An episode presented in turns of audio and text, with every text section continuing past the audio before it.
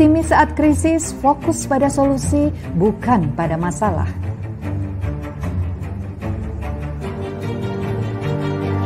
Kerjakan apa yang kamu cintai, hal ini akan membuatmu tangguh karena kamu menciptakan kebahagiaanmu. Temukan tim, di masa seperti ini banyak merasa senasib sepenanggungan, saatnya cari teman. Bagikan kebaikanmu, sekarang saatnya berbagi apa yang kamu miliki tidak harus berupa materi, bisa juga tentang semangat diri. Bahagialah karena bahagia bukan suatu harus berjalan baik, tapi bagaimana kita bisa merespon dengan cara yang lebih baik. Selamat datang di obrolan dapur ibu.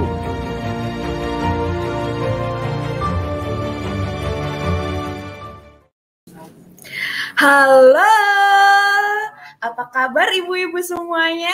Ya, hari ini saya hack lagi dapur ibu milik ibu saya dan tentunya kita akan bercerita tentang berbagai hal yang seru.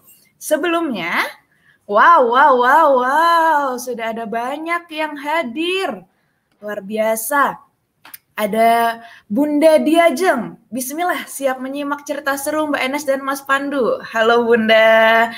Ada Bunda Gema dan Bunda Melja.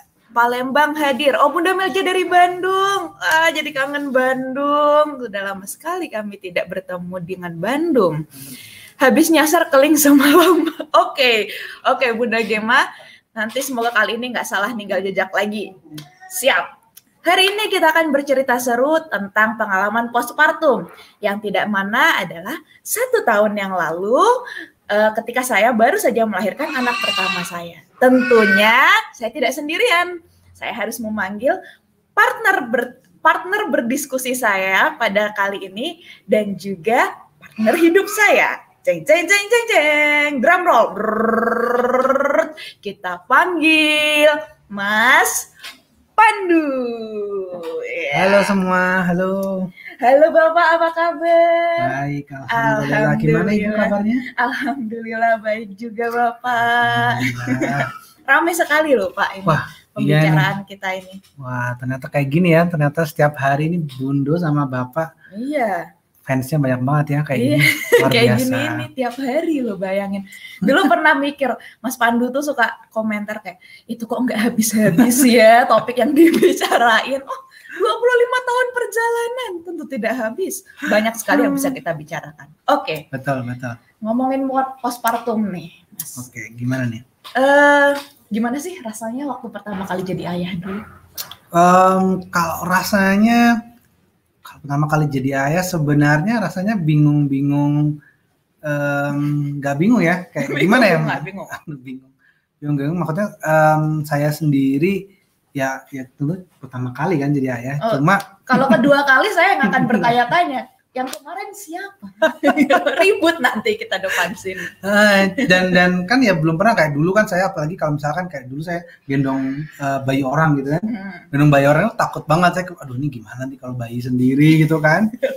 uh, bahkan pas penerima pertama kali gendong itu yang pas di klinik itu lahiran kan juga masih wagu-wagu gimana gitu kan gitu. Cuma karena memang NS uh, luar biasa sekali dari mulai uh, pas kehamilan itu memang apa ya memaksa. Bukan memaksa ya tapi mengajak saya dengan uh, agresif gitu ya untuk uh, belajar banyak sehingga kayaknya udah ada persiapan gitulah dikit-dikit pas habis kelahiran. Gimana sih rasanya waktu dipaksa belajar itu? Sebetulnya pengen nggak sih belajar itu? Pengen sih pengen. Oh, pengen pengen. Pengen karena karena kan saya tuh um, orangnya kan kayak logis gitu ya. Jadi hmm. untuk kayak uh, saya kepikiran kayak misalkan habis kelahiran nanti atau pas pas kehamilan mm-hmm. kan baru tahu nih oh hamil gitu kan Terus kayak oh nanti gimana nih kan kata orang nanti ada muntah-muntah ada ini nggak boleh apa-ngapain buat hamil nah itu pengen tahu juga gitu ya cuma kan ya nggak nggak ada waktu untuk tahu harus belajar apa gitu kan. Hmm, Jadi okay. sebenarnya terbantu banget dengan uh, eh, NS kayak oh, ikut ini, ikut ini, ikut ini gitu gitu. gitu. Jadi hmm. kayak um, apa ya pengen cuma uh, activation triggernya itu dari NS gitu dan itu oh, yang membantu okay. banget gitu. Jadi ibu-ibu gitu ya um, proaktif gitu ya, proaktif untuk ngajak bapaknya. Siapa tahu lo bapaknya itu bukan males, cuma nggak ada waktu aja untuk hmm, tahu harus belajar apa. Menarik. Dan di mana gitu kan. Betul gitu. betul. Ternyata siapa tahu bapaknya itu pengen tapi nggak tahu gimana caranya. Kita yang harus membantu untuk membantu bapak untuk membantu kita. Betul, uh, betul, betul banget. Gitu. Oke, okay. uh, berarti dulu itu Mas Pandu itu ikut yang benar-benar fisik itu secara apa? Uh, yang kehamilan ya, kelas kehamilan. Iya, ya? kelas kehamilan. Hmm, kita ikut kelas kehamilan tuh lima hari. Terus uh, lima hari selama lima minggu. Selama lima minggu, nah. ya. Terus itu komplit banget sih ya hmm. kelasnya itu tentang bagaimana apa mengurus anak pasca lahir dan sebagainya dan sebagainya. Kemudian dan pas lahir pas dan pas kehamilan. juga. Hmm, pas kehamilan sampai kelahiran. Kemudian saya ikut kelas menyusui nah itu Mas Pandu tidak bisa hadir. Waktu hmm. itu sebetulnya udah saya kasih linknya. Hmm. banyak sekali linknya itu saya kasih. Tapi ya itu ibu-ibu kalau misalkan bapak-bapak suruh nonton banyak kayak gitu. Dan sebetulnya kalau menyusui itu waktu itu Mas Pandu punya apa ya uh, pemikiran bahwa hmm oh ya menyusui itu alami lah wajar Betul. bisa pasti langsung bisa ngapain saya dengerin kelasnya hmm. untung saat itu ibu-ibu saya tuliskan semua Betul banget. Saya tuliskan. Jadi ini ini juga salah satu cara. Kita harus tahu bagaimana cara belajar suami. Saya uh, kalau Mas Pandu itu kebetulan visual oke, okay, auditori oke, okay, semua oke. Okay. Jadi saya tuliskan di flip chart besar-besar terus saya tempel di rumah. Mau nggak mau Mas Pandu baca juga. Betul, betul. Dan itu membantu banget ya Mas ya. Iya, iya betul banget. Gimana? Jadi apa? Oh, aku. Uh, aku kamu, oh. aku kamu. Maaf ya nyubi. Bingung iya kita. Nih, yang udah berapa puluh episode uh, udah biasa Bapak Bunda. Kita iya, baru sekarang kita ini 86 episode. episode. Bapak sama Bunda tuh berarti 84 episodenya. Kita cuma kemudian dua doang. Luar biasa memang. Hmm. Jadi itu uh, flip chartnya juga ngebantu kalau pas ada tamu datang kayak misalkan orang tua jenguk apa segala macam itu udah ah, tahu. Iya betul banget itu itu jadi membantu banget ya jadi uh, tuh uh, yang poin hmm. tadi adalah um, apa si flip chart tadi itu benar-benar jadi membantu hmm. gimana ya kayak hal-hal yang kita itu kayak nggak enak kalau ngomong gitu. Jadi kalau kita tulis, oh, misalnya, oh nanti misalkan anak uh, gimana ya, uh, apa aja biasanya tulisannya kayak kan ASI itu uh, kayak gini. Kalau ASI belum keluar dalam tiga hari setelah melahirkan betul. itu normal. Ah, nah, ah, kayak gitu-gitu. orang udah baca duluan. Ah, udah udah baca duluan dan kita kayak misalnya nggak nggak debat gitu. Karena kan kita bisa bilang oh ini dari kelas dari apa gitu kan gitu. Terus kayak misalkan bahkan rules kita tuh kayak oh bagi yang berkunjung gitu ya. Kayak bagi yang misalkan merokok um, tolong jangan gendong uh, bayi dan segala jadi itu ternyata hal banget. Ini maksudnya insight menarik ya. Jadi kalau kita ngomong kan nggak enak tuh. Misalkan kayak aduh jangan digendong. Nggak kan tapi kita tulis aja gitu. Itu nanti akan membantu dan itu berlaku untuk semua hal. Misalkan apalagi ya kalau misalkan anak berat badannya nggak naik kayak gimana gitu. Jadi hal yang kita nggak enak omongin tulis aja gede-gede. Jadi kalau ada orang yang suka komentar atau apa yang uh, datang itu jadi udah langsung tahu. Terus mereka jadi kayak sungkan untuk kayak komentar atau atau apa ya me, me, menghardik gitu lah gitu. Oh, menghardik galak banget orang yang datang ini. Maksudnya kayak, juga gitu kan. Oh kok berat badannya nggak naik-naik ya kayak segala macam. Kan, oh enggak ini udah biasa. Oke, okay. tantangan terberat apa sih mas waktu mendampingi seorang ibu yang baru melahirkan? Um, tantangan terberat itu sebenarnya adalah, hmm, saya kalau kalau bagi suami ya? Ya, ya. Kalau kalau saya sih alhamdulillah saya itu kan orangnya lempeng banget kan ya. Jadi benar-benar ibaratnya um, saya tuh ada emosi tapi saya nggak ekspresikan emosi gitu. Dan saya prefer itu tenang dalam uh, semua kondisi gitu. Sehingga kadang-kadang orang juga kesel juga ini orang kok kayak nggak ekspresif banget gitu. Saya tenang ya. Cuma uh, menurut saya kalau orangnya yang bapaknya misalkan panikan gitu ya atau nggak bisa nahan emosinya itu tantangannya sebenarnya adalah um, ya tadi untuk gimana cukup tenang gitu. Karena pasti istrinya nanti nggak tenang gitu. Ham, most likely lah ya. Even se uh, ibu yang mungkin lempeng banget gitu mungkin ya ya capek sakit gitu ya. Enes alhamdulillah pernah apa kelahiran normal nggak robek uh, dan sehat semuanya tetapi ternyata ada ada permasalahan lain di hmm. menyusui gitu kan. Nah, mungkin ada yang penyusuinya lancar tapi uh, kan sakit kan nah terus itu kan kayak terus harus bangun stres gitu loh capek. Nah kalau bapaknya juga kayak malah ikut stres gara-gara ibunya stres nah itu tuh runyem gitu kan. Um, jadi kalau saya ya uh, bukan tantangan buat saya sih tapi menurut saya tantangan bagi bapak adalah bagaimana harus menjadi kayak apa ya pilar gitu loh. Harus menjadi pilar yang ya istrinya mungkin nangis kayak teriak atau gimana uh, tapi kayak bapaknya tenang aja gitu. Istrinya kesel pukul-pukul bapaknya bapaknya tenang aja. Karena pukul-pukul loh hati-hati itu bapak. itu uh, perannya gitu ya. Jadi apa pun yang terjadi terus nanti lama-lama istrinya ngeliat uh, suaminya tenang kayak gitu-gitu kan. Nah itu harusnya lama-lama juga jadi tenang. Atau paling tidak jadi satu aja yang nggak tenang. Jadi uh, logisnya masih ada di salah satu uh, pasangan ini. Jadi menurut saya sih itu ya tantangannya. Hmm. karena kalau hmm. ngomong detail banyak banget tentang soal oh nggak ngerti uh, misalkan mandiin atau apa kalau saya alhamdulillah udah belajar gitu ya. Nggak ganti-ganti popok nggak ngerti tentang menyusui segala macam itu pasti ya. Cuma tadi kalau kita tenang ya nanti kita bisa pikir logis oh uh, ya udah nanya gitu. Eh ini gimana menyusuinya segala macam? Nanti isinya wah segala macam. Kayak kamu ini masih nanya segala macam? Tenang aja gitu. Tanya lagi kayak gitu loh. Nah itu itu yang menurut saya tantangan paling besar ya. Apalagi nanti kalau misalkan sama uh, orang tua atau sama mertua gitu. Jadi perlu uh, keteguhan dan ketenangan itu gimana tuh mas membentengi kan uh, istri setelah melahirkan itu sebutannya itu back of hormones ya hmm. jadi karena hormonnya tadinya uh, hormon yang untuk kehamilan kemudian hmm. berganti menjadi hormon menyusui kemudian ada hormon yang turun banget ada hormon yang naik banget pastinya hmm. emosi juga luar biasa hmm. bagaimana hmm. membantu istri untuk melalui misalkan ada uh, omongan-omongan gak enak hmm. yang sebetulnya mungkin tidak ditujukan untuk menyakiti gitu yeah. kan sebetulnya kan orang ya nggak mungkin lah sengaja mau menyakiti kayak gitu nah itu gimana peran suami untuk membantu paling tidak biar tidak heboh banget gitu keadaannya saat itu ya um, yang pertama dan ini saya juga sempat melakukan kesalahannya ya yang pertama adalah seharusnya kita tuh acknowledge gitu ya hmm. jadi eh, jangan menggampangkan kan kalau, saya sendiri tadi kan saya tuh cenderung kayak eh, apa sih bahasanya kalau yang tahu tuh stoik gitu ya. Jadi kayak eh, kita tidak bisa mengontrol apa yang orang lakukan ya udah kita respon kita yang kita kontrol. Artinya apa? Kalau saya ngerasa kayak ya ya ya udah gitu loh nggak usah dipikirin gitu. Kalau ada terjadi sesuatu yang jelek ya sudah gitu. Yang penting kita kita uh, coba mengontrol apa yang bisa kita kontrol. Nah tetapi itu tidak bisa Apalagi ketika kita berhadapan dengan ibu postpartum, ibu yang baru melahirkan. Kita nggak bisa pakai logis seperti itu gitu ya.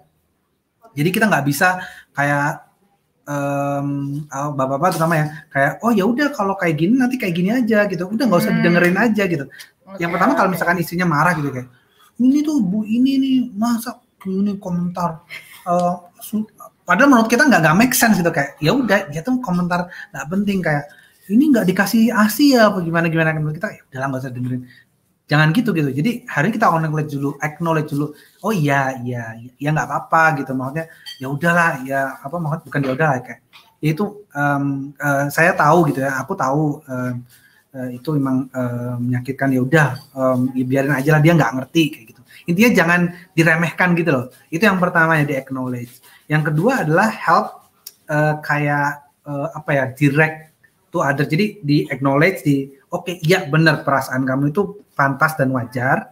Terus, dipahami perasaannya. Ya betul ya. didengarkan habis itu didirect gitu kan kayak oh uh, terus habis itu kita uh, gimana enaknya ya? Gitu. Jadi kayak maksudnya oh apakah kita uh, nambahin nasinya atau apa? Gitu. Jadi maksudnya dialihkan pikirannya ke yaudah kita mau ngapain? Kayak gitu gitu. Gitu jadi itu yang um, apa ya menurut saya yang yang penting gitu ya uh, terkait kalau sudah ada komen-komen gitu yang e, menyakiti misalkan istri gitu ya. Mungkin walaupun kita enggak gitu.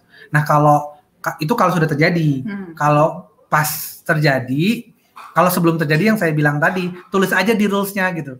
Misalkan jangan komentar berlebihan bodo amat di di kertas hmm. tadi loh.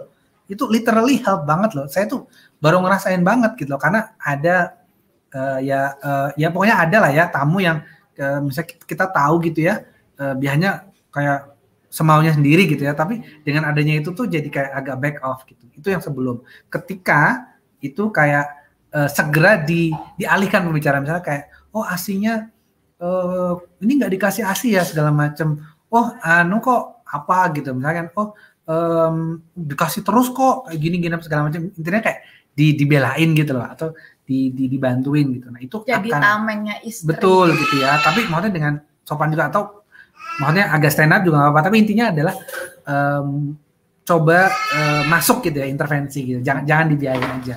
Apa pun hasilnya nggak apa-apa tapi yang penting the act of masuknya tadi itu akan membuat istri itu ngerasa kayak ditemenin gitu dimengerti. Hmm, okay, okay. itu sih ya jadi sebelum sedang sesudah.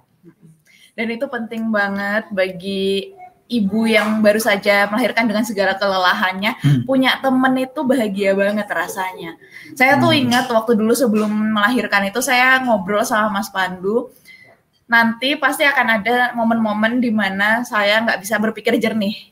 Nah itu saya butuh bantuan Mas Pandu untuk jadi tameng. Misalkan kayak uh, ada yang komentar, ada yang apa, itu saya cuma bilang, Mas, Mas, gitu. saya cuma manggil aja, terus Mas Pandu datang dengan segala kejernihan pikirannya. Hmm.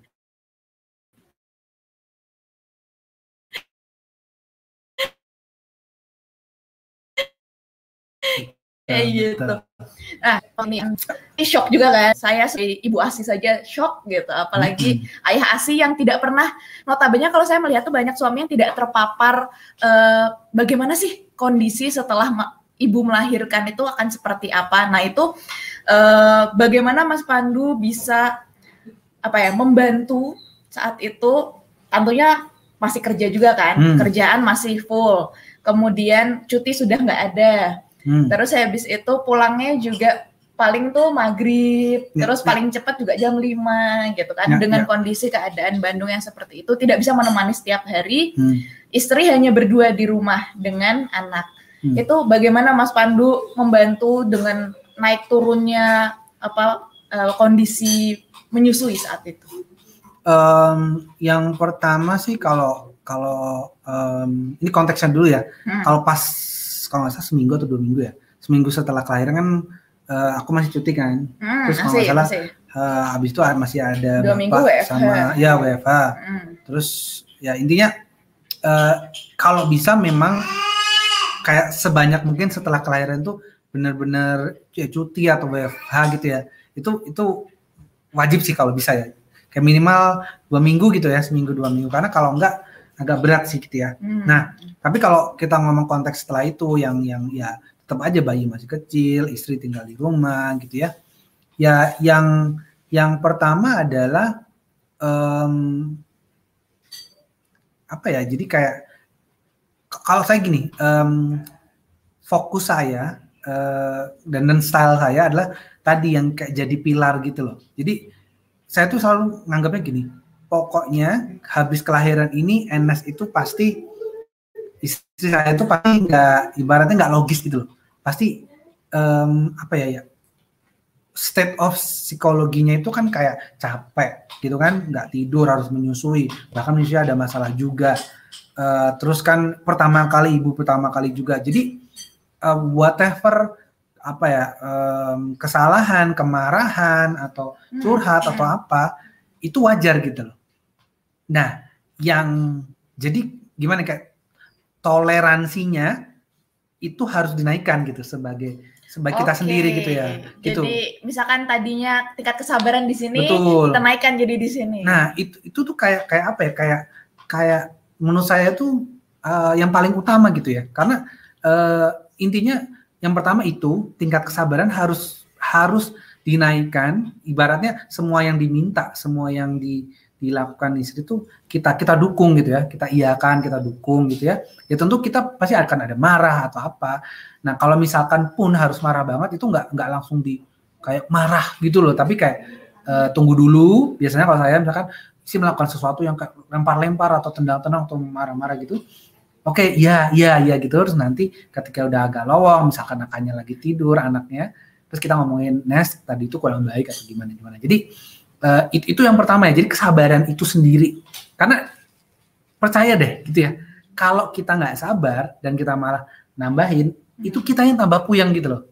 Kebayang gak sih ini ini biar logis ya gitu kalau saya gitu. Karena kalau kita kayak nggak bisa nahan diri, gitu nanti jadi tambah puyeng kitanya tambah pusing lagi jadi hmm. mau nggak mau the only way adalah kitanya sabar terus yang kedua adalah do whatever we can nah, do whatever we can tuh mandiin kalau bisa terus um, apa gantiin popok kalau bisa. Terus hmm. malam bangun kalau bisa udah nggak usah banyak bikin pokoknya malam dibangunin ya udah mau ngapain mau ganti popok mau apa gitu. Nggak usah mikir kayak oh bele aku nggak bisa aku belepotan aku jelek gitu. Mending mandinya nggak terlalu bersih daripada isinya marah atau capek karena anaknya nggak dimandiin gitu. Pokoknya mandiin aja dulu gitu kan. Mending masang popoknya agak meleset daripada jadi heboh gitu kan atau anaknya nggak diganti popok sama sekali jadi uh, itu aja sih jadi yang pertama adalah sabar tenang uh, iya kan semua harus lebih lebih bakoh gitu ya pilar yang kedua adalah uh, do whatever uh, yang kita bisa gitu ya walaupun kita ngerasa uh, takut atau uh, belum pernah gitu. gitu hmm, Oke. Okay. Nah, dan ini penting juga. Tadi itu Mas Pandu kan bilang kalau dibangunin, kemudian uh, kalau diminta itu jangan pakai kode-kodean. Kalau kita merasa butuh bantuan, bilang aja gitu. Langsung langsung katakan kepada suami. Banyak nih saya apa terima curhatan yang uh, bilang kok suami saya nggak mau bantu ya kok gini-gini apa segala macam setelah ditanya oh ternyata mengharapkan inisiatif gitu suaminya berinisiatif kalau suaminya memang tipikal yang apa ya uh, langsung gitu itu nggak apa-apa nunggu inisiatif sendiri. Tapi kalau misalkan yang stoik seperti suami saya ini mending diminta aja. Nggak apa-apa nggak apa-apa. Langsung bilang mas bangun mas. Ini dong gantiin begadang. Mas bangun mas. Tolong gantiin popok kayak gitu. Mas tolong mandiin. Yang pertama kali bisa mandiin tuh justru suami saya. Jadi waktu saya masih istirahat di klinik terus waktu jamnya mandiin kan biasanya bidanya yang mandiin ya mas Pandu tuh bilang sama bidanya mau e, teh saya mau belajar mandiin juga dong gitu akhirnya hari pertama hari kedua kamu hmm, mandiin mas kedua oh hari kedua hari kedua tuh udah mandiin full sendiri kayak gitu dan kalau sudah dibantu, apresiasi saja ibu-ibu. Karena gondok juga nggak sih udah ngebantu. Bukan ngebantu sih sebenarnya itu tugas berdua kan. Nah ini penting juga ini. Uh, sebetulnya memang tugas berdua, tapi kan suami juga ada kerjaan, ada hal lain yang harus dilakukan. Nah ini kita harus menemukan juga mau bagian mana, bagian mana yang akan menjadi tugas suami, bagian mana yang akan menjadi tugas istri. Nah, itu akan menjadi kayak nggak bikin spaneng ya, nggak ya, bikin kayak ya. kok kamu ngerjain ini sih, kok kamu nggak bantuin aku, Betul. kok kamu nggak ini apa Betul. segala macam. Itu penting untuk dibicarakan. Nah, kalau kita uh, menarik ya sebelum hmm. melahirkan, ada nggak sih upaya-upaya yang bisa dilakukan oleh suami untuk meminimalisir kehebohan setelah melahirkan? Um, kalau kalau saya sih uh, mikirnya gini sih.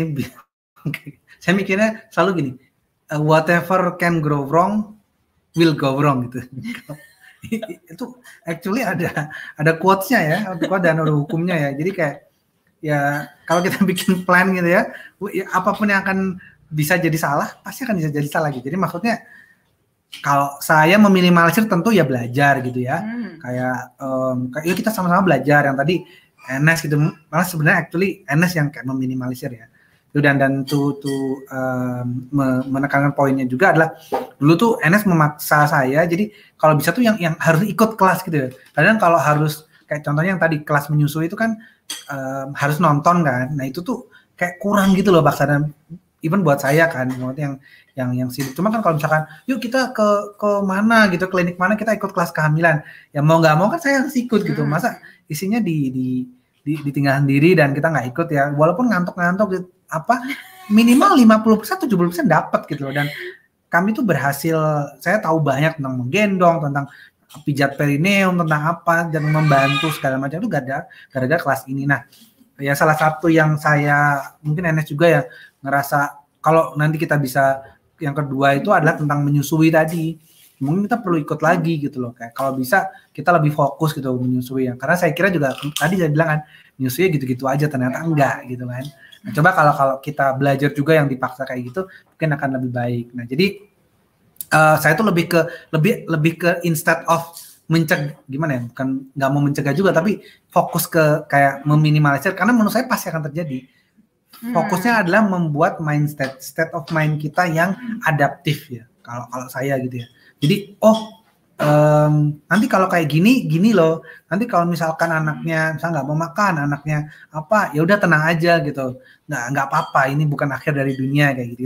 Saya selalu bilang juga ke NS cuma ya itu tadi. Cuman ibu-ibu nggak bisa nah, digituin. NS juga kadang oh, bukan ibu-ibu saya deh NS juga kadang-kadang kayak kan gitu kan. Jadi kayak mas aku nggak perlu kayak gini-gini ya ya namanya ibu ya pasti panik segala macam. Dan saya juga paham gitu. Kayak ya kan saya paham bahwa ya nggak bisa gitu. Istri kita nggak nggak nggak bisa gitu. Kalau misalkan anaknya nggak makan naik nggak naik berat badan nggak bisa tenang gitu. Ya itu pasti akan panik gitu. Mungkin nanti sudah berapa bulan baru tenang gitu. nah tugasnya kita yang jadi tenang tadi dan adaptif. Kalau terjadi apa kita ngapain? Kalau terjadi apa kita ngapain? Nah, uh, itu sih yang yang menurut saya um, perlu disiapkan gitu. Mental state-nya para bapak-bapak untuk menjadi pilarnya tadi gitu ya. Apa pun jadi istrinya mau karena ini karena ini kita kayak pagernya gitu loh gitu. Pagernya yang kayak oh di di di absorb gitu ya. Pagar busa gitu. Di absorb gitu. Jadi istrinya nggak nggak kayak dangdut dangdut tapi kayak jut gitu kan. Uh, gitu. Masih, aku bingung nih.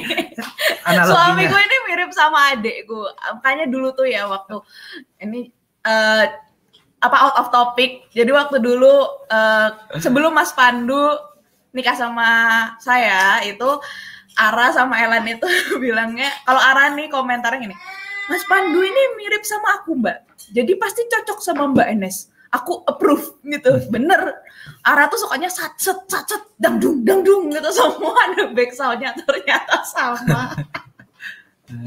Oke lanjut lanjut. Dangdung dangdung tadi gimana habis dangdung dangdung? Ya ya intinya gitu ya. Jadi kita kayak berperan sebagai uh, busa gitu ya, absorber gitu ya. Jadi mungkin itu analogi yang paling tepat. Jadi hmm. apa pun yang terjadi uh, istri kita gitu ya, mau panik mau apa, kita tuh keserap gitu. Kita tuh menyerap itu gitu.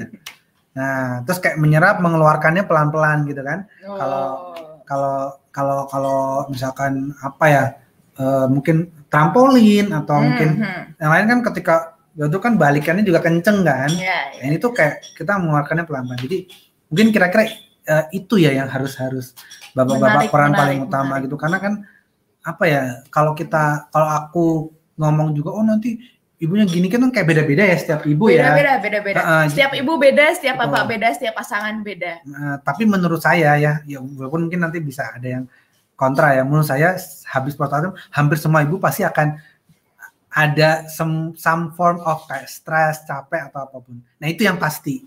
Bentuknya seperti apa nggak tahu gitu. Nah hmm. itu yang uh, peran kita sebagai suami yang tadi jadi penyerap tadi. Oke, jadilah suami yang menyerap, bos. Wah gangguan nih muter-muter doang.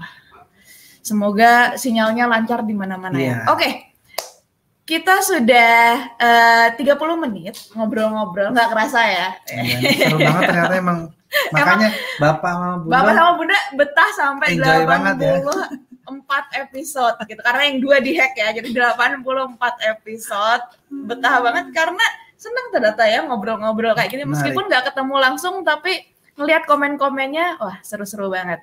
Oke, untuk teman-teman yang mau bertanya, mau ngobrol, mau kasih testimoni, mau cerita tentang masa-masa postpartumnya atau mau cerita tentang suaminya, boleh langsung uh, tulis aja di kolom komen nanti kita bahas bareng-bareng. Ini udah ada beberapa nih yang masuk. Oh, ada Bu RT ku Mas di Bunda Produktif.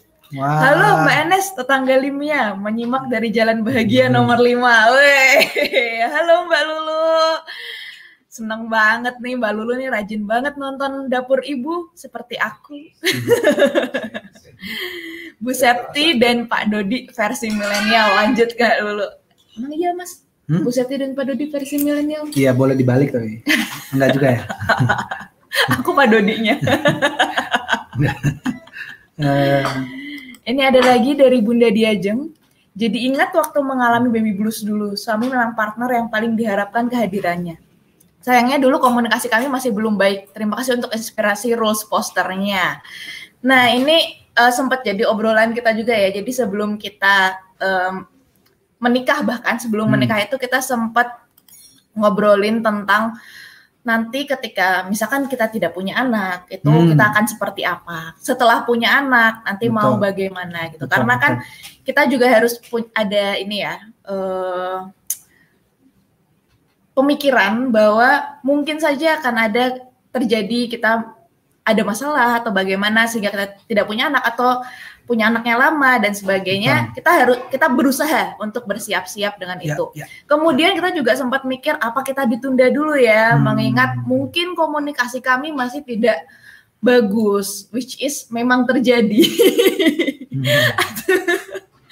atau, mungkin uh, ada hal-hal yang masih harus diadaptasi, tapi akhirnya kami saat itu kami berdua mencapai konklusi bahwa kita kan uh, dikaruniai anak tepat pada waktunya di waktu hmm. yang terbaik. Dan kita akan berusaha bagaimana bisa menghadirkan kondisi yang paling baik untuk anak. Termasuk komunikasi itu. Karena komunikasi itu penting sekali. Dan kerasa banget ya di kita kalau hmm. semenjak ada AK tuh jadi cepat banget untuk kita bisa memperbaiki pola komunikasi betul, kita. Betul, ya nggak sih? Betul betul banget. Apa uh, coba cerita dikit apa yang kamu rasakan. Kalau yang aku rasakan sudah jelas. Kalau apa yang kamu rasakan dengan istri yang sangat volatile seperti bouncing ball, apa uh, gimana ya bilangnya? Kayak perubahan apa yang dirasakan setelah punya anak? Um, kalau perubahan yang dirasakan uh, punya anak sih menurutku jadi um, apa ya? Jadi jadi lebih ada uh, shared goal gitu ya. Walaupun hmm. dari awal dari awal nikah kan kita juga sudah kayak uh, pas kayak uh, kayak taarufnya gitu ya. Kita kan udah ngobrol juga kayak visinya mau gimana segala macam. Cuma ketika ada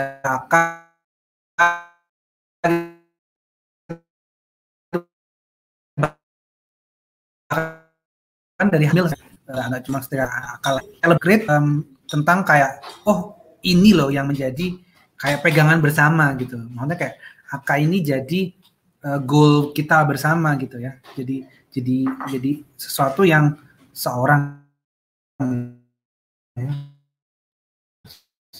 seorang yang yang kita ya tapi kalau bayi itu masih it loh ya, ya, ya.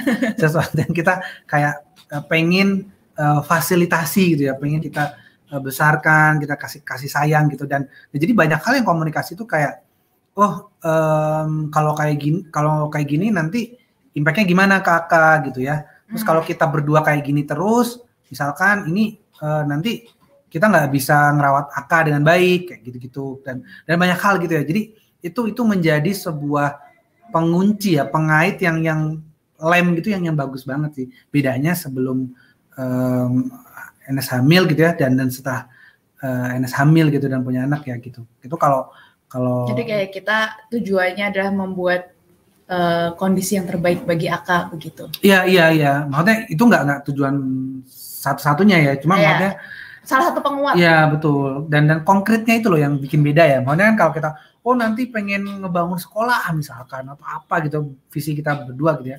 Itu kan kayak masih nanti terus kayak abstrak gitu jauh gitu kan. Nah, itu udah ada bendanya nih di sini gitu kan. Jadi kayak kita bener-bener grounded to to reality bahwa kita harus act sekarang, kita harus berubah sekarang, saya harus menjadi orang yang lebih baik sekarang bukan nanti. Gitu. Luar biasa. Memang amazing sekali perjalanan kami setelah punya anak ini. Rasanya tuh kalau eh, digambarkan itu sebelum punya anak tuh begini, pas udah punya anak begini. langsung melonjak. Semuanya dipaksa untuk beradaptasi dalam waktu yang sangat-sangat sangat cepat. Wah ini Bunda Wiwit kode. Kode cinta atau langsung katakan cinta? Ya kode cinta mas. Kebanyakan kode minta dibikinin mak di, dibikinin makanan. Karena di rumah itu Mas Pandu yang masak bukan saya. Kalau saya yang masak makanannya itu itu aja itu itu terus. Oke dari Bunda Gemma Poin utamanya di sini adalah sebelum menjadi pilar, suami juga perlu mempelajari ilmu dan wawasan seputar kehamilan, melahirkan, menyusui, beserta pengaruh psikologisnya terlebih dahulu agar ya. dapat menjadi pilar yang kokoh. Ya, ya. Betul, Betul sekali ini. Jadi uh, gimana ya? Kalau misalkan dianalogikan sebelum bisa membuat sebelum bisa menjadi pembuat decision, pembuat keputusan yang cepat dan tepat harus punya ini ya dulu apa uh, knowledge-nya terlebih dahulu itu yang penting sekali. Yeah. Jadi nggak bisa kita ujuk-ujuk langsung jadi oh sepertinya saya tahu ini seperti apa hmm. kayak gitu. Nanti bisa salah ya. Hmm. Dan dan ini yang saya mencoba mengingatkan tadi juga ini sudah ngomong kalau bisa uh, itu jangan bergantung pada inisiatif suami ya. Jadi suami itu pada dasarnya pasti mau, cuma most likely dia nggak akan inisiatif gitu. Jadi harus uh, bunda-bunda ini yang memaksa gitu ya, bukan memaksa ya, mengajak gitu. Dan tadi yang saya bisa kalau bisa tuh carinya yang kayak harus ikut kelasnya gitu loh di weekend atau apa. Mungkin kesel capek atau apa, tapi datang itu minimal 70%, 60% dapet deh. Itu, itu penting ya. Ini kayak practical uh, advice ya menurut saya ya buat ibu-ibu biar bapak-bapaknya itu ikut gitu ya. Karena kalau kalau bapak apa kita cuma ngomong oh, kamu harus pelajarin dong kayak apa wawasan kehamilan melahirkan menyusui. Ini pertanyaannya kan kayak aku waktunya kapan? Belajarnya apa? Belajarnya di mana? Kayak gimana? Terus kayak aku belajar sendiri nih nggak sama kamu gitu. Jadi coba cari tempat klinik yang ikut yang ada kursus-kursus itu. Terus yuk Mas ikut aku udah beli gitu weekend gini. Udah pokoknya gitu gitu. Kalau dia ada apalagi gitu. belinya pakai uang suami. Nah gitu. Langsung. Benar jadi kayak sesimpel itu gitu ya. Bukan simpel ya tapi practical advice gitu gitu. Jadi jangan jangan jangan kayak kita kan aku udah kasih tahu belajarnya di sini belajarnya ini ini. Enggak gitu. Jadi ditarik aja gitu kan gitu. Jadi kosongin weekend se dua bulan gitu. Ya udah gitu aja gitu. Itu akan membantu banget kalau yang saya lihat dari Mas Pandu itu, yang saya pelajari itu, Mas Pandu itu kalau misalkan saya paling gini, saya cuma tinggal tanya, Mas tanggal segini kamu ada acara apa-apa-apa dan sebagainya, kemudian oke, okay, berarti ke depannya kosongin ya Mas, gitu. Nah itu Mas Pandu, oke okay, buat apa? Buat kelas, sip, langsung gitu. Jadi kalau Mas Pandu itu saya tinggal masukin aja ke Google Kalendernya. Nanti Mas Pandu akan mengingatnya. Ter termasuk juga ketika harus ke dokter, vaksinasi atau ke rumah sakit. Karena jujur saya sebagai ibu baru itu pergi berdua doang sama anak rasanya derdek takut ntar harus gimana belum nyusuinya belum lancar. Nanti kalau misalkan bingung bawaan barang dan sebagainya nah itu keberadaan suami sangat sangat membantu. Karena kami hmm. memang cuma bertiga saja di Bandung saya suami dan Aka. Saya Mas Pandu suami. Saya Mas Pandu dan Aka kayak nggak ada suaminya kayak cuman diobrolin. Wah ada yang ya ya Masya Allah pasangan muda yang sudah siap jadi bunda dan ayah. Barokallah Mbak Enes dan Sandu Amin ya Allah. Ada tambahannya lagi? Pasangan muda yang ilmu berumah tangga tiga tingkat. Ada tingkatannya ternyata mas. Tahu paham dan diamalkan. Amin amin, amin. nah ini paling penting tuh tingkatan ketiga itu enggak sih mas? Diamalkan. Diamalkannya. Karena banyak banget ilmu yang bisa kita pelajari sekarang. Hmm. Kayak kita searching-searching internet banyak, kelas-kelas online hmm. banyak. Kemudian kita tanya-tanya banyak banget grup ibu-ibu. Kemudian apa sih namanya forum-forum gitu loh kayak forum mama, forum apa kayak gitu banyak banget. Informasinya super banyak. Tapi yang paling penting itu kalau kita sudah belajar, kita uh, sepertinya sudah paham kemudian kita amalkan. Karena hmm. paham dan mengamalkan ini kayaknya tuh putar-putaran gitu. Setelah dipaham eh, setelah diamalkan kemudian oh ternyata tidak seperti ini. Betul, kita mencoba betul pahami lagi. Betul, gitu. betul sama seperti menyusui. Waktu itu saya oh saya udah dapat ilmunya. Caranya kayak gini posisinya kayak gini. Kemudian uh, apa ya pelekatan lah apa segala macam. Tuh saya udah paham udah sampai ngelotok udah sampai kalau misalnya ada orang tanya tuh saya bisa jawab seketika itu juga. Tapi begitu menjalankan ya tetap beda juga. Ini mulut bayi ke mana? Kemudian posisinya gimana? Tambah bantal sebelah mana? Aduh udah luar biasa itu rasanya. Setelah diamalkan mencoba dipahami lagi, diamalkan ya, lagi, ya. dipahami lagi. Yeah. Itu penting banget ya. Jadi saya juga cerita dulu yang pas kita pernah ngisi juga di mana itu tentang uh, kalau di saya kerjanya di kayak startup gitu ya di perusahaan itu iterasi namanya. Jadi um, kita tidak perlu tahu dan paham kayak harus sempurna semua banget. Jadi diamalkan sedikit-sedikit gitu ya sehingga kalau ada kesalahan tuh nggak nggak langsung semua salah gitu jadi hmm. harus segera dicoba gitu dicoba kalau kurang nanti kita akan jadi lebih paham gitu. Jadi kalau kita kayak oh ini aku harus pelajarin semua dulu gitu nanti kelamaan gitu ya. Maksudnya kelamaan setelah anaknya anaknya butuh gitu ya setelah, setelah keluarga kita butuh nah kita malah kelamaan ibaratnya belajar gitu. Jadi belajar itu harus sambil praktek. Ini ini penting banget Wah, ini ada lagi dari Bunda Gema. Sebelum mampu membuat keputusan yang tepat dan cepat, kita harus tahu knowledge-nya terlebih dahulu. Nggak bisa mendadak dan hanya mengandalkan insting. Catet! Sebetulnya kalau insting, uh, saya mau apa ya, lebih insting itu kan ke hati kecil ya. Terus uh, apa namanya, sebetulnya setiap ibu dan setiap ayah itu pasti ada instingnya. Kayak misalkan anaknya demam, anaknya apa, tapi instingnya berkata, ini kayaknya nggak sakit ini, kayaknya hanya sebuah fase menuju yang lain kayak gitu. Itu bisa jadi betul juga. Tapi ketika uh, mengandalkan kita pemikiran kita sendiri. Nah, itu yang tidak boleh mengandalkan pemikiran kita sendiri dan kita merasa sepertinya yang betul itu begini, yang betul itu begitu. Kalau misalkan uh, dulu saya pernah membaca buku Bling itu, seseorang itu bisa mengambil keputusan dengan sangat cepat hmm. kayak like a blink itu ketika sudah 10.000 jam dia menjalankan hal tersebut. Hmm. Dan uh, yaitu bisa kita kita nggak harus 10.000 jam hmm. ketika kita mengalami apa menghadapi postpartum, tapi itu harus kita curi 10.000 jamnya orang lain dengan hmm. cara mengikuti kelas, yeah. kemudian baca buku, lihat sharing-sharing, uh, follow sosial media yang sekiranya penting. Nah ini juga apa uh, tentang gimana ya? Kan ada banyak hal yang kita berdua sendiri juga masih belum ketahui. Hmm. Tapi bagaimana Mas Pandu bisa menerima ketika misalkan Mas aku mau ke dokter ini, hmm. Mas kayaknya kita harus ke klinik ini, hmm. Mas Aka harus dibantu ini, apa segala macam itu bagaimana Mas Pandu bisa langsung menerima, oh istriku sudah melakukan yang terbaik saat itu gitu.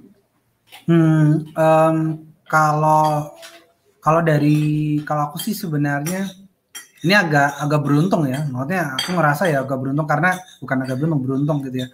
Uh, karena ya dari tadi dari dari kehamilan itu um, Enes tuh udah udah kelihatan banget effortnya gitu loh.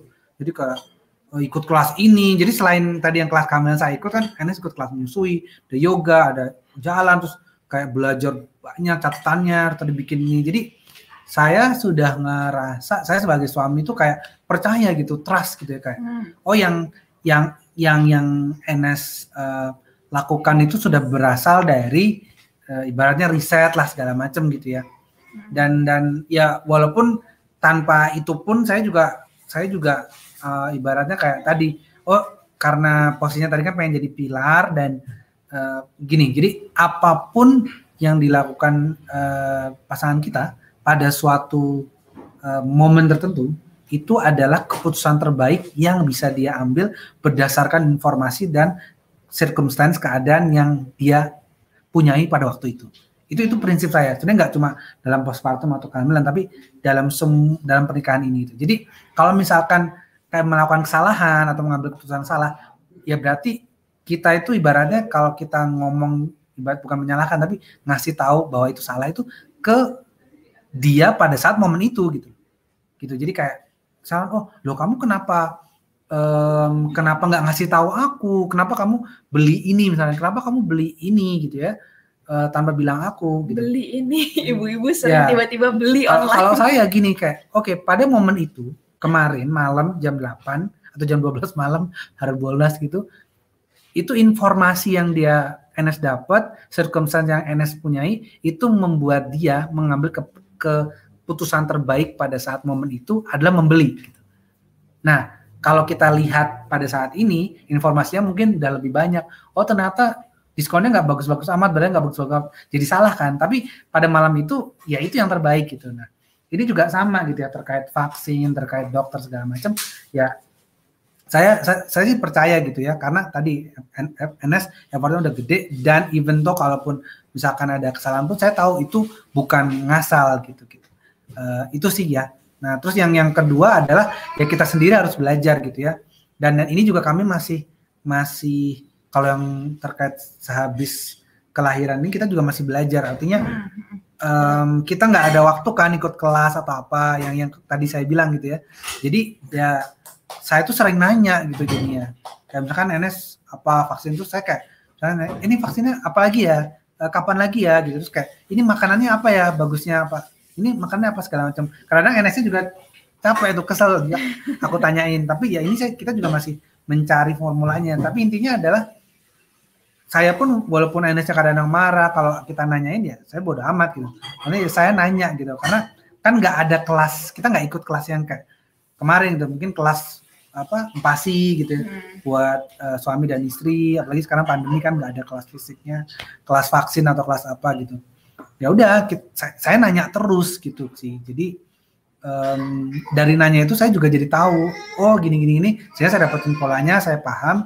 Nah maka dari situ saya bisa nerima oh ke dokter sini oh ke klinik ini kayak gitu gitu hmm. terus yang terakhir adalah uh, ketika uh, eh, NS ngajak ke dokter ini apa segala macam NS juga uh, either ngasih opsi atau menjelaskan jadi um, yang paling bagus itu kalau bisa menjelas uh, ngasih opsi karena ketika ngasih opsi, misalnya oh dokter ini, dokter ini, dokter ini, masing-masing gini gini gini. Itu tuh jadi kayak kayak kita juga ikut sebagai decision maker gitu. Hmm, hmm. Jadi suami itu juga ngerasa dilibatkan. ya, nah, ya. itu juga akan membantu banget uh, bunda-bunda ya kalau kalau kalau kita minta apa segala macam gitu triknya ya misalkan belanja pun mas beli A B C mau beli yang mana ya gitu daripada mas aku mau beli ini A gitu kan pilihannya jadi beli dan nggak beli tapi kalau mas beli A B C gitu ya pilihannya beli A atau beli B, beli C, masih beli semua gitu.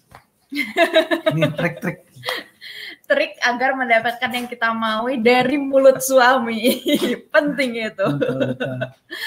Nah, uh, kan tadi Mas Pandu juga bilang kalau misalkan Mas Pandu percaya aku udah riset, udah uh, mencari ilmunya. Salah satu tips dan trik untuk mencari ilmu dan dipercaya oleh suami, kita share juga sumbernya dari mana. Hmm. Terus habis itu uh, jangan terlalu banyak. Jadi pilihlah sumber ilmu dua atau tiga paling maksimal untuk setiap subjek ya. Karena kan setiap orang bisa jadi dokter anak yang ini itu subjeknya dia lebih mendalami bagian vaksin. Bisa hmm. jadi uh, sub, apa dokter anak yang satunya lagi lebih mendalami empasi seperti itu. Jadi kita juga uh, harus mencari tahu lebih dalam. Oh harus ke mana ini? Harus seperti apa ini? Kayak gitu. Kemudian kita share sama suami. Biasanya kami tuh malam setelah akad tidur kita ngobrol ya mas ya. ya kita ya. ngobrol-ngobrol eh tadi aku udah ketemu ini ini ini ini ini loh gitu. Wah tadi gini gini gini gini. Tadi tuh akak tuh gini gini gini gini. Itu juga sebuah sarana bagi istri menghabiskan dua puluh ribu katanya. Karena pandemi ketemunya lu lagi lu lagi. Mau ngobrol sama siapa? Lama-lama ngobrol sama dinding. Iya.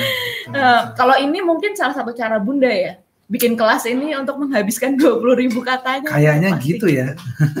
luar biasa sekali memang. Ini ya, bisa dicoba nanti mungkin saya bisa bikin podcast habis ini. oh, ada backsound piring, tring terang ting tong kan hmm. dapur. Jadi harus, harus lebih ada. menjiwai. Iya, kalau diem aja nanti nggak hmm, dapur. Bentar lagi ada suara anak kita itu manggil-manggil. Heboh sekali. Assalamualaikum Mbak Enes ikut belajar. Waalaikumsalam Bunda Nung kita belajar bareng-bareng ya Mas ya. Sampai sekarang oh, juga betul. kami masih terus belajar karena sejatinya belajar itu nggak habis-habis ya kayaknya. Betul, Habis betul. selesai belajar tentang kehamilan, saya kira tuh wah sudah amazing sekali kehamilan ini gitu. Setelah ini saya akan saya tuh dulu mikirnya pas semester 3 setelah saya bisa melahirkan, saya akan uh, lepas dari bengkak-bengkak, capek, perasaan seperti kayu setiap bangun dan sebagainya. Ternyata setelah melahirkan tambah lagi tantangannya. Luar biasa. Sama tantangan Mas Pandu juga amazing lagi. Harus melihat istrinya menghadapi tantangan tersebut. Betul, betul. Kamu percaya nggak sih sebenarnya sama aku? Kalau pas kamu percaya nggak aku tuh bisa menghadapi melewati semua tantangan itu? Atau kamu kayak oh my god istri aku ini udah gone ini gone gitu. Hmm. percaya sih percaya. Um, kalau aku sih tadi ya jadi um, ya aku mikirnya selalu uh, simple tadi kan. Jadi prinsipnya gitu ya. Tadi prinsipnya apa pun yang terjadi tadi ya pada circumstance itu yaitu keputusan terbaik. Nah, artinya ketika postpartum ini ataupun kehamilan kan segala ketidaklogisan, ketidak reasoningannya istri saya gitu, Enes gitu ya. Itu ya ya itu adalah hal yang bisa dia lakukan dan rasakan dan keputusannya yang terbaik pada saat momen itu. Jadi ibaratnya mau kayak gimana pun lempar-lempar ping lah atau apa. Ntar kalau udah waktunya. Aku gak pernah lempar-lempar piring. Gak pernah ya. Gak pernah loh. Gak aku pernah. harus klarifikasi loh. Bentar lagi aku main pecahkan saja piringnya biar ya, ya misalkan, misalkan ya paling parah gitu ya, lempar piring aja itu ya sudah itu pada saat itu gitu kan. Jadi nanti kalau sudah waktunya memang sudah hormonnya berkurang, hormon yang uh, mungkin bikin stres, mungkin waktu tidurnya udah makin banyak, apa nanti juga balik lagi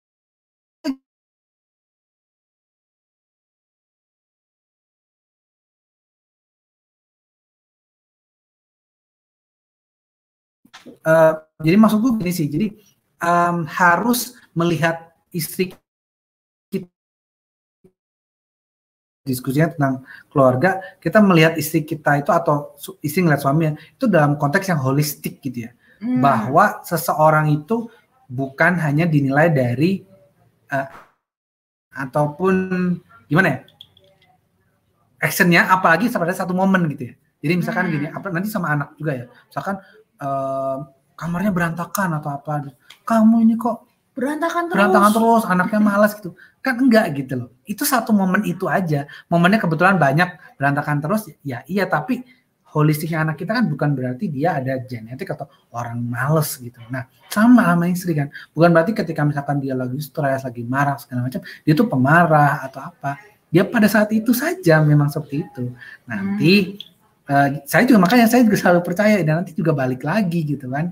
Karena ya ya ya Enes itu bukan hanya Enes yang pada saat hamil atau Enes pada saat uh, postpartum uh, gitu sih. Jadi jadi itu yang saya prinsip simpel yang bikin mau kejadian apa pun tuh tenang gitu loh gitu loh. Jadi itu prinsip hidup saya juga sih. Makanya hmm. kadang-kadang kita dilempeng banget gitu. Kadang, -kadang orang kayak kesel ini kayak oh kayak misalkan lagi marah gitu kayak pengennya aku gini-gini pengen di direspon tapi akunya diem kayak gini, -gini. kadang orang kesal juga tapi ya, ya menurut saya itu sih yang yang bikin kita jadi jadi tenang terus gitu dan memahami suami saya yang lempeng seperti ini saya juga meng, bukan ini saya memberitahu respon apa yang saya sukai itu jadi misalkan saya saya sedang nangis atau saya sedang kesel atau saya sedang apa gitu. Kemudian Mas Pandu cuman oh iya iya oh iya iya. Nah itu saya beritahu saya nggak suka kalau misalkan direspon cuman kayak gitu doang. Kamu bilang oh kamu sedih ya. Oke sini sini sini sini tenang tenang tenang. Terus kemudian apa dibeliin makan atau dibuatin minum. Nah itu saya beritahukan. Jadi saya membantu Mas Pandu untuk membantu saya. Itu kuncinya sih. Kalau ya. misalkan kita mau kita dibantu, maka kita harus membantu terlebih dahulu. Betul, betul. Mas mau tak buat bahagia nggak kamu? Boleh, gimana? Hmm, ada yang bilang, Bunda Nung. Wah, luar biasa. Luar biasa, Masya Allah. Mas Pandu luar bijaksana biasa, sekali. Bunda Nung. Suamiku bijaksana sekali. Kadang juga saya Amin. ngerasanya, wow, Amin. suami saya dapat dari mana ilmu-ilmu itu? Mungkin dari pemikiran atau wangsit-wangsit yang selama ini. Oke, ada lagi dari Bunda Iin. Punya ilmu aja bisa blank saat menghadapi situasi hmm. kehidupan sebenarnya. Apalagi bila nggak belajar betul, sama sekali. Bisa-bisa serba panik. Betul banget. Kalau menurut saya, punya ilmu itu bukan berarti kita akan terhindar hmm. dari kepanikan, dari hal-hal yang uh, apa kesulitan, mungkin tantangan saat setelah melahirkan atau selama berumah tangga. Bukan begitu, tapi kita tahu mau ke mana atau harus seperti apa yang kita lakukan ketika kita mengalami tantangan-tantangan tersebut. Betul, betul. Menurut saya seperti itu. Karena waktu itu saya pernah sempat mikir, saya udah belajar ilmu menyusui, saya udah ini. Kenapa saya diuji dengan saya nggak bisa menyusui gitu? Kenapa teman-teman yang lain bisa tinggal lep gitu kan anaknya anaknya gendut-gendut aja gitu? Kenapa saya harus diuji kayak gini? Ternyata bukan itu gitu. Jadi saya saat itu tahu saya harus ke konselor laktasi, hmm. saya masih bisa menyusui gitu. Betul, Jadi waktu itu betul. saya kasusnya nipple flat dan uh, ditanya sama bidannya, dikasih apa uh, saat ini masih masih menyusui sampai saat ini gitu. Saya bilang masih karena saya tahu bahwa saya bisa menyusui dan menyusui itu di payudara jadi saya pasti bisa gitu oh bagus bagus bagus gitu dan itu saya hmm. dapatkan dari kelas-kelas tersebut betul gitu. betul Bunda Nung lagi, saya seneng nih sama Bunda Nung. Terima kasih Mbak Enes, senang mengikuti IG story-nya Mbak Enes yang selalu saya tunggu. Eh, gimana tuh Mas? Uh, rasanya punya istri yang sering sharing-sharing di IG story. Kamu merasa ini nggak sih dilanggar privasinya nggak sih? Hmm. Enggak, enggak, seru-seru ya? aja aman gitu. Ya, Jadi aman. ya seru aja kalau kita kalau ada cerita-cerita kayak gitu bisa bisa share kan banyak uh, banyak bisa manfaat lah ya buat hmm. orang lain. Dan salah satunya juga saya seneng sharing-sharing di IG story itu uh, biar bunda-bunda lain juga saya pernah hmm. ngobrol ini juga waktu ngehack kemarin sama Ara biar bunda-bunda lain tuh juga merasa punya teman ketika mengalami nah. tantangan yang sama gitu. Betul, betul. Mungkin nanti kita bisa sharing juga tentang bagaimana kita menghadapi postpartum berdua selama ini karena memang salah satu hal yang kami uh, putuskan adalah kami tidak mau melahirkan di kampung halaman gitu. Jadi saya tidak kembali ke Salatiga dan atau Madiun tempat Mas Pandu gitu uh, tapi stay di Bandung dan uh, kami akan menghadapi semuanya berdua. Itu salah satu keputusan kami yang mengagetkan seluruh keluarga besar gonjang ganjing. Karena ibumu dulu seperti salmon setiap mau melahirkan balik ke ke kampung halaman. Kenapa kamu tidak balik? Udah gitu kita melahirkan cuman bertiga. Saya ditemenin Ara sama Mas Pandu. Jadi udah nggak ada lagi siapa-siapa kayak gitu. Itu emang heboh banget waktu itu dan amazing banget. Wow, ada Bunda Anis, benar-benar duplikat Bu Septi dan Pak Dodi, gaya dan cara bicaranya sama loh. Betul begitu Bapak Dodi. Bapak Dodi menonton di sana. Nanti apa ini? Kenapa mereka disamakan dengan saya? Wah, tidak terasa sebentar lagi kita selesai. Kita mm -hmm, ya. nih. Uh, sebelum kita tutup nih, Mas Pandu. Yeah apa sih yang bisa Mas Pandu sharing uh, atau insight-insight yang didapatkan atau pesan-pesan yang mau disampaikan ke bapak-bapak atau bunda-bundanya yang sedang menonton acara kali ini? Ya, ya. Um, kalau saya sebenarnya lebih lebih mungkin lebih luas lagi ya terkait. Jadi saya sendiri kan saya juga saya nggak menyarankan ini juga, cuma saya banyak uh, keputusan besar terkait karir juga ya terkait uh, dengan dengan keluarga kayak saya hmm. pengen fokus ke anak, saya cari kerjaan yang bisa juga ya saya spend lebih banyak waktu dengan keluarga. Nah, um, intinya sih kalau menurut saya coba invest, invest waktu uh, dan uh, apa ya uh, ilmu gitu ya, cari ilmu yang untuk untuk kita menghadapi keluarga gini. Hmm. Jadi kalau saya tuh di, di perusahaan gitu ya, itu saya um, alirannya tuh kalau ada yang uh, tahu namanya uh, Simon uh, Sinek ya. Jadi yang hmm. intinya gini, kita tuh kalau punya perusahaan gitu ya, kita tuh take care of our employee gitu. Jadi kayak kita tuh make sure kalau employee kita, karyawan kita itu um, karyawan yang terbaik, rekrutmen tuh cari yang value-nya sama, kita urus dia, benefitnya bagus, kita lin, apa lindungi, kembangkan dan segala macam. Nanti employee itu akan take care of the company. Maksudnya company-nya nanti uh, dan customer ya. Jadi company akan hmm. berkembang, mereka akan do the best oh. karena kita making sure kita take care employee gitu. Hmm. Kita peduli curhatan mereka segala. Nah, ini sama dengan keluarga gitu. Artinya gini, um, kita itu perlu kayak take care of our family gitu loh. Jadi kalau kita tuh mikir, oh family kita harus kayak gini, anak kita harus kayak gini, istri kita harus kayak gini gitu. Kok gini sih kok kok kita nggak bisa sukses kok istri nggak nurut anak nggak nurut segala macam kalau saya rumusnya adalah gimana justru kita itu gimana take care of istri kita, gimana embrace tadi semua kekurangan, hmm. semua uh, kebaikan, semua volatility dan segala macam anak kita juga. Nanti karena kita take care of anak dan istri itu dan kalau misalkan istri ke suami ya, itu nanti akan jadi keluarga yang bagus gitu. Jadi maksudnya um, instead of kita berpikir kayak performa, hmm. kita tuh berpikir well being gitu. Hmm, nah, oke. Okay. Nah, sekarang ini udah ya prinsipnya tadi berpikir well-being gimana kita take care of people-nya, nanti people-nya akan take care of the the performance. Nah, sekarang uh, family sama perusahaan kita itu kerja mungkin cuma berapa puluh tahun atau mungkin apalagi di kantor sekarang cuma lima eh, berapa tahun. Hmm. Nah, tapi kita hidup sama family kita itu berapa the rest of our life kan? 100 tahun. Nah, ya, 100 tahun. amin. Nah, berarti kan jelas nih, mana yang harus diinvest lebih banyak.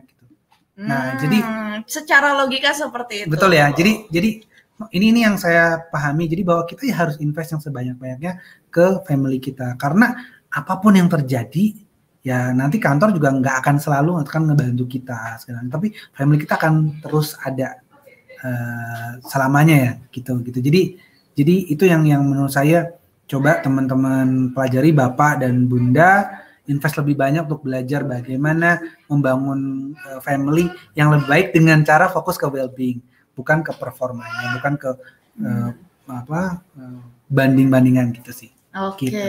terima kasih banyak suamiku sudah mau digeret. Ini Sama-sama. juga salah satu ajakan saya untuk tampil hacking dapur ibu kali ini. Tidak terasa sudah satu jam kita bersama-sama Ya. ngobrol bareng, belajar bareng. Saya senang banget bisa ngobrol di sini. Mumpung lagi bisa hack ya mas ya, kita hack. Kapan-kapan kita coba hack lagi kalau misalkan kita punya ilmu-ilmu yang lain lagi. Terima kasih semuanya. Jangan lupa saksikan juga video-video lain di IPedia yang pastinya akan banyak memberikan insight dan knowledge yang bisa yang dibutuhkan untuk ayah dan bunda semuanya. Sampai jumpa dan wassalamualaikum warahmatullahi wabarakatuh.